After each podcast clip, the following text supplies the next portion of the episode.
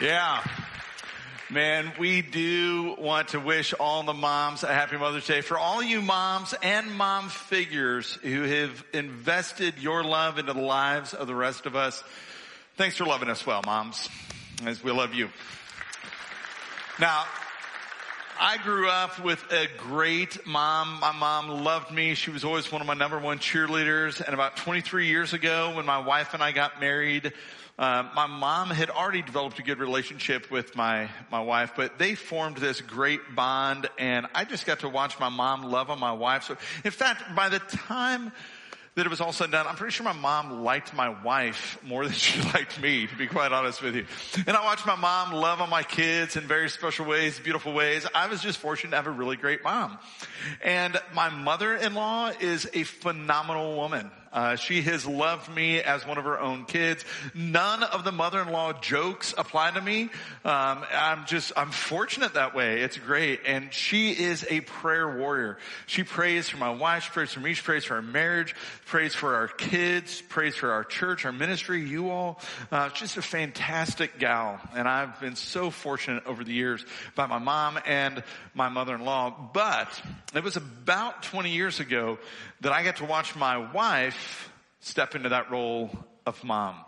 And having the front row seat to that has been humbling and inspiring because I've got to watch her love and sacrifice for others in ways that I had never really witnessed one human love and sacrifice for anyone else. I have witnessed her become the nurse, the referee, the chauffeur, the seamstress, the chef, the cleaner, the caretaker, the comedian, the prayer warrior, the steady, constant, consistent presence of faith and faithfulness in our family. And I know that for so many others of you, your wife or your mom is that same. And if there's one thing, one thing that I have learned to become confident of over the years from watching the moms in my life, it's that being a mom can be really challenging at times, right? Any moms agree with that?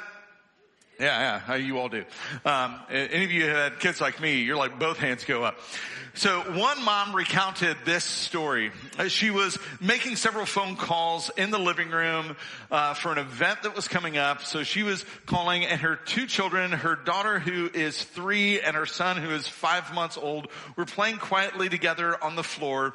And the mom was looking out the window, looking at something going on at one point when she turned and notice that, and the, and the daughter has been a, a, great, like she's been learning how to mother gently, mother her brother since he was born. And, and he just loves it and dotes on him. But the mom was looking out the window and then she noticed she didn't hear the kids. So she turned and the kids were out of sight. So immediately she hung up the phone. She got a little nervous, a little panicked and began the hunt for the kids. She found them around the corner down the hallway in the daughter's bedroom. So the mom relieved that they were okay, but a little perturbed that they had gone to that room. She looked at her daughter and scolded her. Sweetie, you know that you can't carry your brother. You know you're not allowed to do that. He's just too young. He's too fragile. If you were to accidentally drop him, he could get really hurt. And the daughter responded, but mom, I didn't carry him. Well, sweetie, how did he get all the way to your bedroom if you did not carry him? I rolled them. so to all of you moms, for all of you moms who have ever had to manage rolling kids, band concerts, soccer practice, dance classes, online schools, skin knees, sibling rivalries, counseling sessions, teenage drivers, school dance, dress shopping, sleepovers, and sleepless nights, and so, so, so much more. Today we celebrate you. Let's hear it for the moms.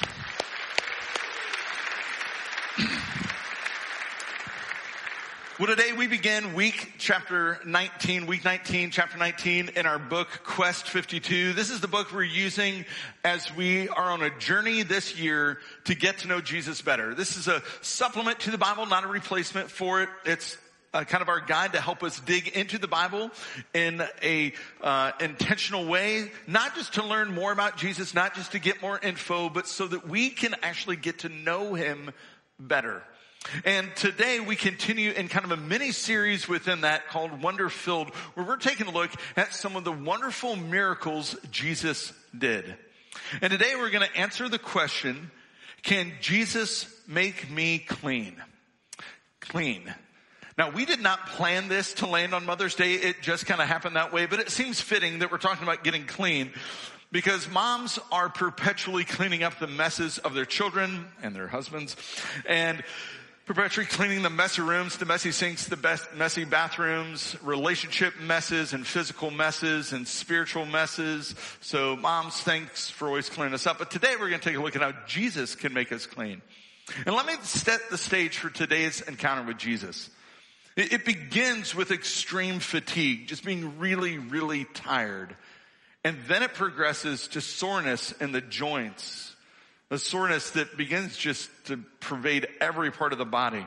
And then the symptoms become more distinguishable to others, more visible to others around you. That's when the fear and the worry sets in. Because if you test positive, there's a mandatory quarantine. Depending on where you live, the quarantine can be pretty harsh. And face coverings are required. Social distancing of at least six feet is mandatory. Although if you test positive, nobody's going to want to be within 50 feet of you. And you probably think this sounds familiar. It sounds a lot like what we experienced during the COVID-19 pandemic. But I'm actually talking about dealing with leprosy in the time of Jesus. Leprosy is a skin disease. It's a neuropath disease. It, it hits the nerves and it begins to wear on you from the inside out. And there were, there was a lot of fear of how contagious this disease was. And so even in the Old Testament, we find in the book of Leviticus rules and regulations for how a leper had to interact, how they had to appear to others. Anyone with such a defiling disease must wear torn clothes and let their hair be unkempt. That's hard for some of us. Cover the lower part of their face and cry out, unclean, unclean. As long as they have the disease, they remain unclean. They must live alone. They must live outside the camp, outside the city, away from all the people. Your clothing, your hair, your voice, speaking unclean. You gotta make it obvious that you have this disease. And living alone, that, that sounds pretty harsh. It sounds painful for the ones who have this disease. It was. But in an effort to keep everyone else healthy, this was the regulation. Because you didn't want somebody to actually bump into this person and so get contaminated. They, they thought it was a highly contagious disease. In fact, it's a little bit more difficult to contract, but prolonged exposure to someone with leprosy does make it possible for you to become a leper yourself. And so they kept these people away from everyone else. Sores would cover the face and the body, open sores that had a stench to them. It could it was just noticeable. Like zombies, their bodies decaying and falling apart. White sores and flaking skin and they were the walking dead. They were treated as though they were already dead. They were shunned. To be a leper was to be an outcast, to be pushed away from everyone else. And never again, I mean, think of this, never again to feel the handshake of a trusted friend to feel the hug of your own child, to feel the embrace of your spouse. You must live alone. And so that is the context for today's encounter with Jesus.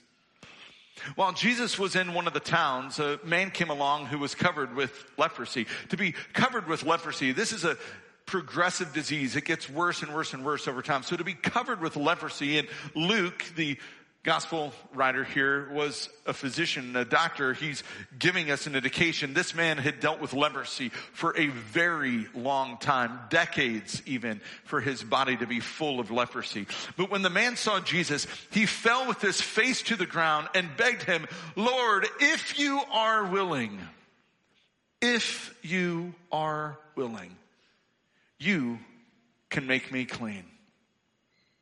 The guy knew Jesus was able. He just wasn't sure if Jesus was willing. And why? Because all this guy had ever known from the time that his disease was first discovered was that he was unloved. He was unclean. He was unwanted. He was untouchable. He was lesser than everyone else. That's the only message he had heard for years. And yet what we see in him is actually a beautiful display of faith. Because faith is being confident that Jesus is able and being hopeful that Jesus is willing. Faith is saying, God, I know you can do this. I know you're able to do this. And I hope that you will do this. Faith is living in the tension between our will and God's will. A prayer of faith admits that, God, this is my desire. This is my will. This is what I want you to do. This is what I hope you will do. And I know that you are able, you are more than able to do this thing. But God, I'm not sure if this actually is part of your plan. I don't know if you want to do this. I, I, don't know if you will do this. So God, whatever you do, help me to be okay with that, whatever it is. See, the prayer of faith is always confident of God's ability, but never presumptuous of God's activity. It's always been confident that God can do whatever God wants to do, but never presuming, never demanding that God must do some activity to fit in with our way of thinking. The God is able, but he may not respond that way. Well, I love Jesus' response to this faith-filled leper. Jesus reached out his hand and touched the man. I am willing, he said, be clean. And immediately the leprosy left the man. Now the word for touch in the original language, the Greek of the Bible from 2000 years ago, the original language, we, we can better translate to grab with a grip. It wasn't like Jesus was reaching out to touch him like, eh, kind of gross. Let me touch. No, like he latches onto the man. Now, now you gotta understand, to touch someone who was unclean was then to become ceremonially unclean yourself. That's just the way it was understood in that religion of that time. If you were to touch the unclean person, you then were contaminated. That's how they thought it worked, that the, the uncleanness moved to the clean one. Jesus flips the scripts, turns all that on its head. And in, from this encounter, the cleanliness of Jesus moves to the unclean man and makes him clean. Immediately he's healed. But you know in the moment when Jesus reached out to touch this man, everyone else in that crowd, you know, it was one of those slow moment, slow motion kind of things like, no, you're gonna get it, right? As Jesus is reaching out. Kind of like several years ago, my family and I were visiting my wife's sister and her family. There's a big family gathering. The other sisters were there, their kids. And one of our nephews was running around. All the kids were running around, but one of the nephews ran through a part of the yard where the dogs resided, kind of that off limits area. And yep, stepped in the doggy dookie. And at that moment, there was a bit of a no, too late. So my sister-in-law uh, takes the little guy, takes him over to a step next to the hose, gets an old toothbrush, takes off the tiny little shoe, scrubs the shoe clean, sets the toothbrush down, turns to the side to rinse the shoe. And when she turns back around, yep, you see it coming. Her obedient little guy is just scrubbing away like a good kid should do with that toothbrush. You talk about having a potty mouth. I mean, that kid wins it, right? Now, uh, so much no in that moment. Now the revulsion that you are feeling right now, that's how everyone in the crowd would have felt when Jesus stretched his hand toward the leper. When everyone else stepped back in defense and protection, Jesus steps forward in compassion. He grabbed the man with a grip of grace. This is the first touch this man has probably had in years, even decades. Leprosy had defined this man's life. He was full of leprosy. It had been a long time that he had been around others. He had been forced to live alone outside the city, away from other people. No interaction. And here, Jesus touches him. Now we know Jesus has the power. We see this in other places. Jesus could simply speak over the man and he's clean. Jesus could have been like, dude, that's kind of gross. I'm willing, you're healed. All right, now you're good. Now I can embrace you. Like now that it's gone. That's not what Jesus does. Jesus reaches forward and grips the man while he is still unclean. Now this picture of it, I, now maybe Jesus held the man's hand. Maybe he gripped the shoulder. I, I pictured Jesus, and, and I don't know, this is pure speculation, but given the way Jesus has grabbed hold of me, it seems to make sense that Jesus probably knelt down, lifted this man's face as the man fell face down to the ground begging. He probably grabbed his face and lifted, looking him in the eyes. I am willing. Be clean. And in that moment, he not only cured the man of his leprosy, but he healed the man of his loneliness. This man had been lonely, had been untouched. And here Jesus is embracing him. Jesus heals the loneliness. And saying, I'm willing, and saying, you're clean, Jesus is saying, you are no longer alone. This past week, NPR ran an article about the U.S. Surgeon General's announcement that the United States is suffering from a loneliness epidemic. I'm glad the government finally acknowledges what everyone else has known and dating even before the pandemic. And so they say we've got a loneliness epidemic. It is a health crisis and we know that. To, to be without human interaction is a dangerous thing. To be without touch, like this man with leprosy. There's a actual condition called touch starvation. And when you have touch starvation or you just have pervasive loneliness, then what you see is radically increased levels of anxiety. The, the risk of heart disease and stroke goes through the roof for people who are alone, especially if they've had no physical interaction with another. Suicide is off the charts for people like that. And so the cure, well, as you might expect from a government agency, the list of cures was terribly vanilla. It's just like not that great, except, except the last thing on their list. Develop a culture of connection. Huh. A culture of connection. Boy, the U.S. government is starting to sound awfully similar to the local pastor. a culture of connection. That, that's like church language. That's, that's like biblical words there. How do we combat a loneliness epidemic? Well, we do things like get into a small group. You, you, you pick up a, a resource like Quest 52 that at the end of each week has discussion questions. And you talk through that with two or three or four other people and say, man, what did God speak to you this week?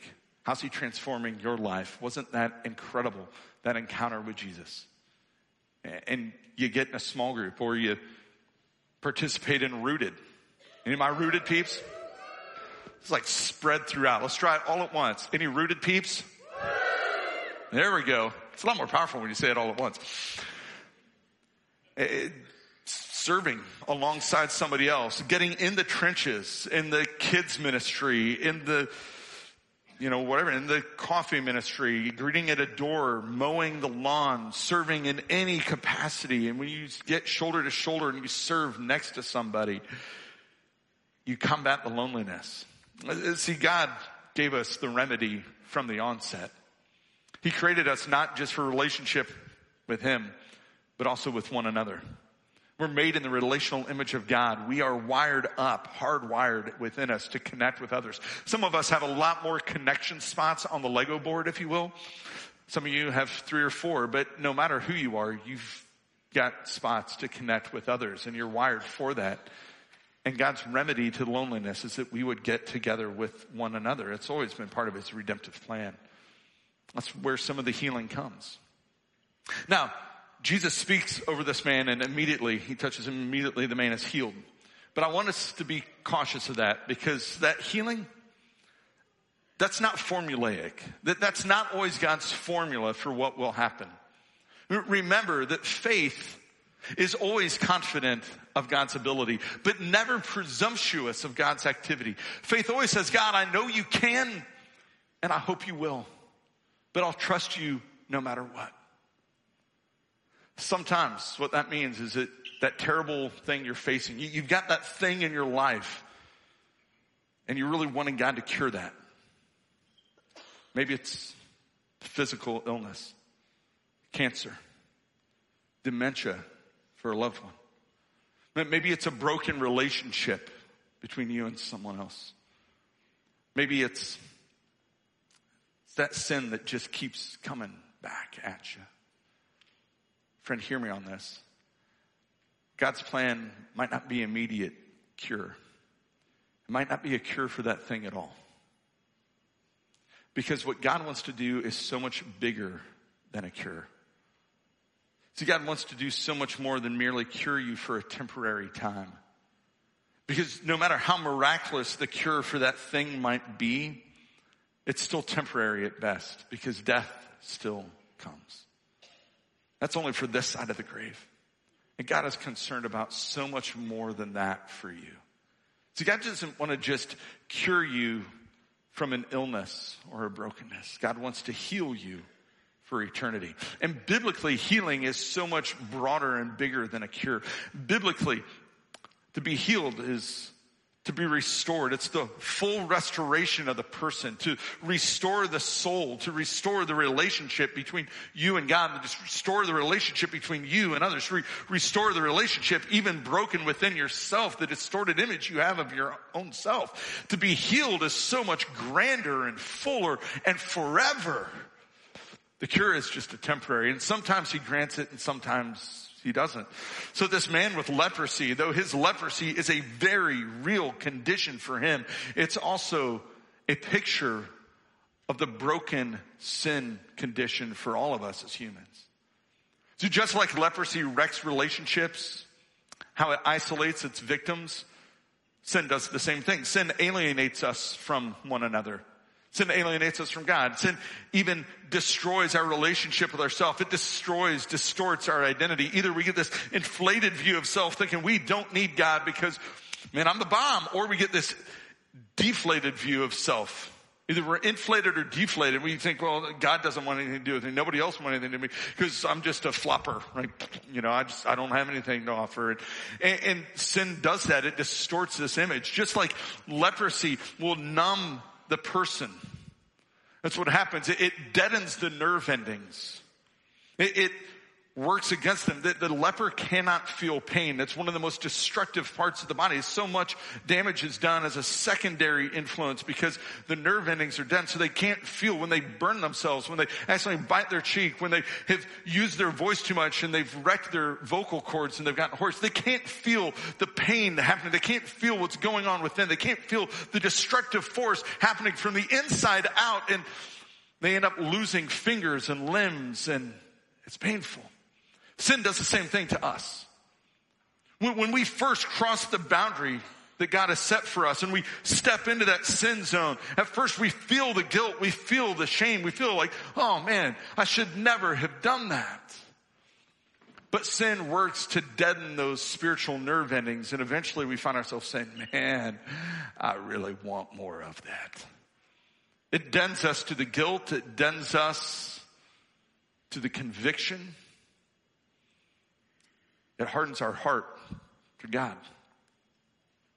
Leprosy distorts a person's appearance, the sores, the smells, the disfigurement. Isn't that what sin does?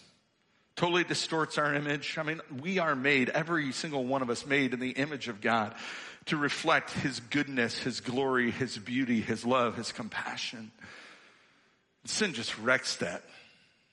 Right? Like, I mean, when you think about the sin nature, what, what sin does from within, eh, nobody that I know is looking for that person who is like filled with sin to be like, that's the person I want as my best friend. Like no mom ever raises their child. It's like, okay, honey, when you get older, be the most arrogant, self-centered, greedy, nasty person you can be. Treat every other human as though you are king and they are your servant to like, like no mom says that ever, right? But that's what sin says to us. It works against us, distorting the image in which we're made. And just like a leper cannot cure themselves, they're not able to heal themselves. There's nothing they can do. Oh, I'll just muster enough from within to like fix this leprosy. It just doesn't work. so too with our sin. You cannot fix your sin issue on your own. And, some of you, I, I get, like some are like, well, hold on, hold on. Like I can conquer my bad habits. Maybe. That's great. Problem is your sin is so much bigger than a bad habit. Your sin is so much more than the bad things you do or the good things you don't do. Your sin is a brokenness of heart. It's a brokenness of soul. Your sin is a rebellion against God that has removed him from the throne and put yourself on that throne as king, as queen. See, just to manage the behavior, that's just behavior management. That's just sin management. That's not the cure for sin. Like the damage is still done. And so this, the, the leper must rely on an outside force to come within and transform and bring healing from the inside out. Relying on someone else to bring restoration. In the same way, our sin demands the same thing. We can't do it on our own. We need an outside force. When we surrender to Jesus, the Holy Spirit comes into us, invades us, dwells within, and then transforms us from the inside out, bringing healing to all the broken areas of life from within. See, what we need is the same attitude the leper had. That the leper demonstrates the attitude that every one of us should have when we approach Jesus. The attitude of surrender. Surrender. What, the leper did was illegal. He was supposed to stay outside of the city, away from other people, not approach people. And here he is, he comes to Jesus. He was like, listen, what's the worst they're gonna do to me? What you gonna do? Kill me? Like that's relief. I'm already dead inside. I'm alone. Well, what's, what's the worst thing that can happen? So there he is, throwing himself at the feet of Jesus in total abandonment. And he cries out to Jesus, you are my only hope. That's it. You alone. Only you. There's nothing else. There's no one else. Jesus, you are my hope. I need you. And I love Jesus' response. I'm willing to heal. Even if he hadn't cured him of the leprosy, Jesus would have healed his soul for eternity. Friend, if you will have that same attitude with Jesus, and not just when you first come to him, but every day after, if you will begin the day saying, Jesus, you and you alone are my only hope. If you'll end your day crying out to him, you are my only hope. If you will live a surrendered life, not just at the beginning, but every day after, that's the, that's the walk of faith. That's the life of faith is to begin each day saying, Jesus, you alone are my only hope. I need you. To recognize that except for the grace of God, I have no hope. I'm a dead man walking. If we will do that, if you will do that, then rest assured he is willing to heal you. He is willing to heal you. You know, some of you, you've bought into this false notion that you gotta clean yourself up before you go into church. You gotta clean up the behavior and the words and the actions. You gotta clean up the outside. You, you gotta like act a certain way to be welcomed by those people at the church. You, you gotta clean up even worse before you get to God. It's just not what the Bible teaches. As a kid, I played really rough. I, uh, I don't know if I was just like adventurous or dumb. I don't, I don't know the difference in my childhood, but I know that I bled a lot and like so many visits to the ER, the local ER, so many stitches. In fact, we would drive down the road, we would pass the hospital and I would say, oh, that's my hospital. Like I had, I was frequent enough with the, I knew one of the doctors by name. It was awesome. Like that's how often I went to the ER. It was not a good thing. Moms out there, boys like me, on behalf of all of us young sons, Sorry. Um, and, uh, and we owe you some hospital bills. Um, so every time though, every time that I went to mom with like a nail sticking out of the knee or gravel in something or like, you know, gashed eye and I mean just on and on. Whenever I would show up, mom was never like, ew, like go clean up and then come back to me. That's nasty. Like never did that happen. Every time, every time, he was like, oh sweetie, come here, let me take care of you. Get, come here, let, let, let me clean you up. Let, let's go. Like bleeding on the blouse, getting the dirt and the nasty on the shirt, on the dress, always taking care of my hurt, Mom was always entering into the pain, always stepping right into the mess. For all you moms out there who've had so many experiences with that, let me just tell you, that's the mark of the creator in you. That's the mark of God on your life. That you've been willing to enter into the mess with your child, not afraid of the grossness, not afraid of whatever it is. Because that's how God loves us. Jesus was not afraid of this man's leprosy. He was not afraid of whatever the uncleanliness was. He wasn't afraid of the mess. He's not afraid of your mess, friend. No matter where you are, no matter what you've done, no matter, listen, he's not afraid of the mess. He's not afraid of your brokenness. He's not afraid of your questions and your doubts and your skepticism. He's not afraid of all the things you've done or the things done to you. He just welcomes you in and says, Hey, come here. Let me take care of you. Let's get you cleaned up. That's who our God is. That's who our God is. You know, we all are the spiritual leper. That's it, point blank. Our only option is to throw ourselves at the feet of Jesus like that leper and to beg, Jesus, I know you can and I hope you're willing. And to trust that when it comes to the healing of our souls, He is always willing. He will always heal us there. See, being a Christian does not come by cleaning yourself up. It doesn't come by how much you've learned, how much you know, how much you go to church, how much you give, how much you serve, any of those things. Those things are good, but that's, that does not define spiritual maturity. It does not define walking with Jesus.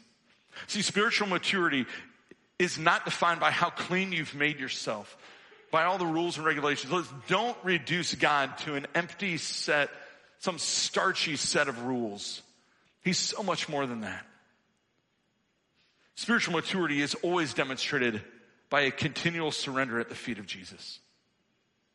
By every day saying, Jesus, you're my only hope. Like that's what maturity is.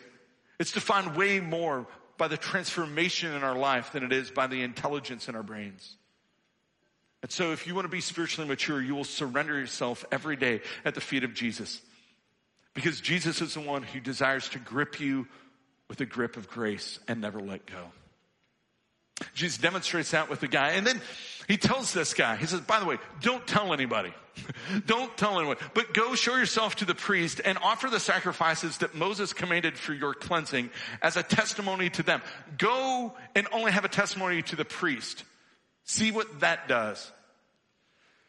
The reason is because Jesus didn't show up to be universal health care for everyone. That wasn't his goal. He didn't show up just to be the disease cure. Every time Jesus performed a miracle, it was out of compassion, but it was also to demonstrate that he and he alone is God. He performed a miracle to point out, I'm God. But he also performed those miracles to demonstrate the kind of compassion that we should have for one another, one human to another, and definitely as his followers that we should have for everyone else, the way we should care for others, the way we should show compassion to them.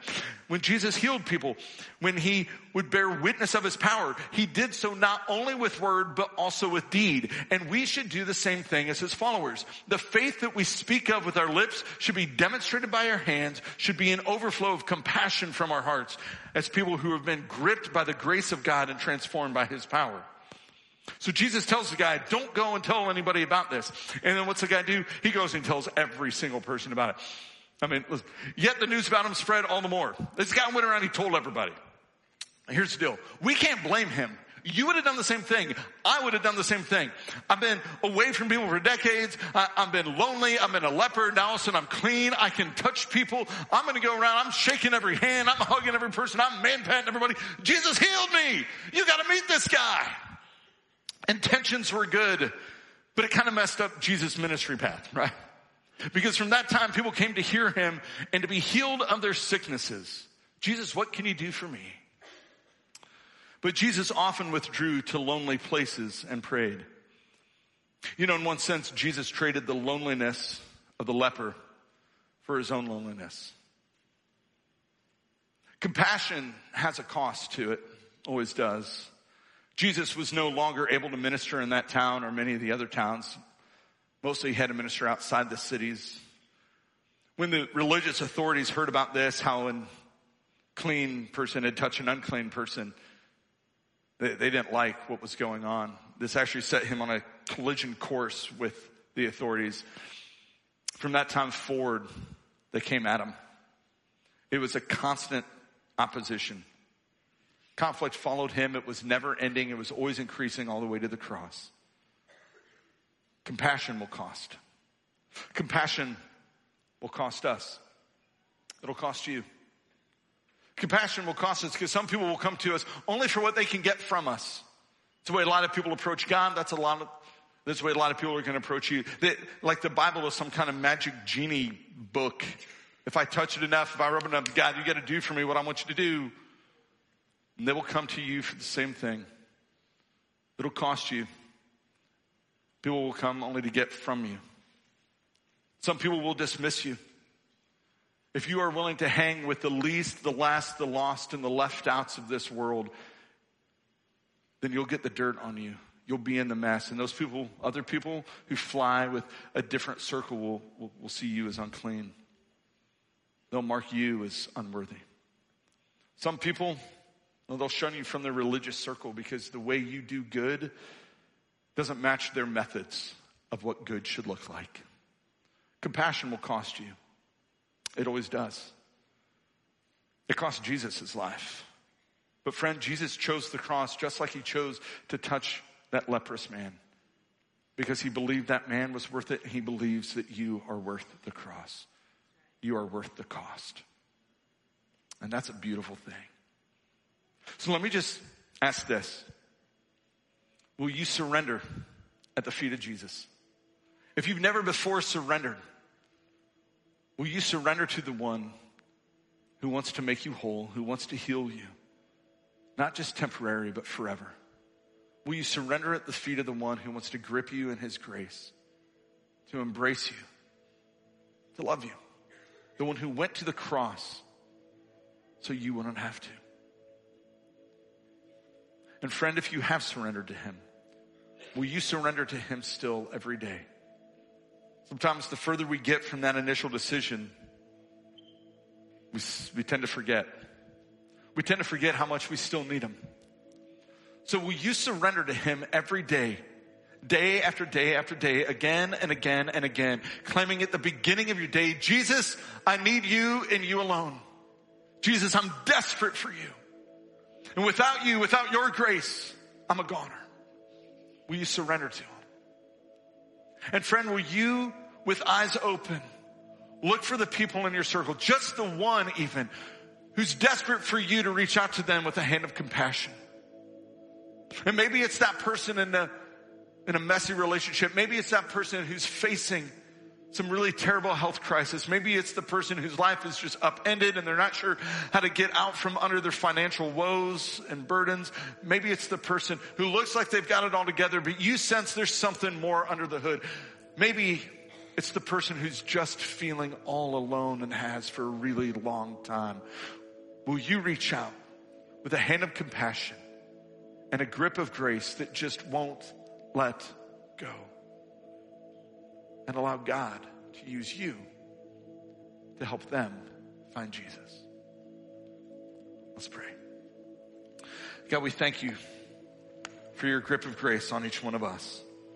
That you are the God who is not afraid of the mess, that you stepped out of the beauty and the perfection of heaven to step into the muck and the mess of this world to get our filth on you, to experience the literal bloody mess of the cross so that we could be made clean. Jesus, thanks that you heal us. Thanks that you make us clean.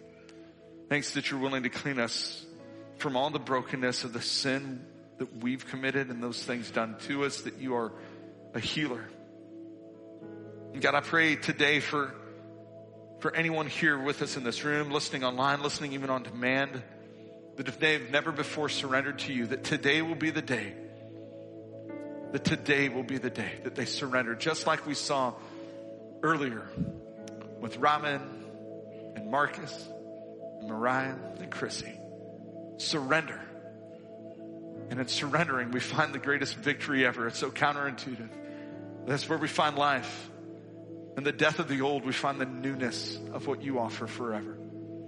So God, we pray that any of those who have not yet made that decision will make that decision today. And for all of us who have, God, we confess that we have wandered. We confess that we have grown numb. And so we claim now in this moment that we need you and only you, Jesus, to heal us. That you and you alone are Lord and Savior, and we follow you. So, God, as we stand and as we sing this next song, may we sing with voices raised high. May you see us in the same way as that leper falling at the feet of Jesus, begging.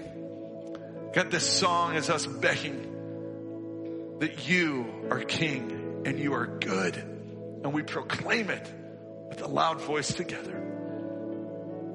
Jesus, we pray. Amen.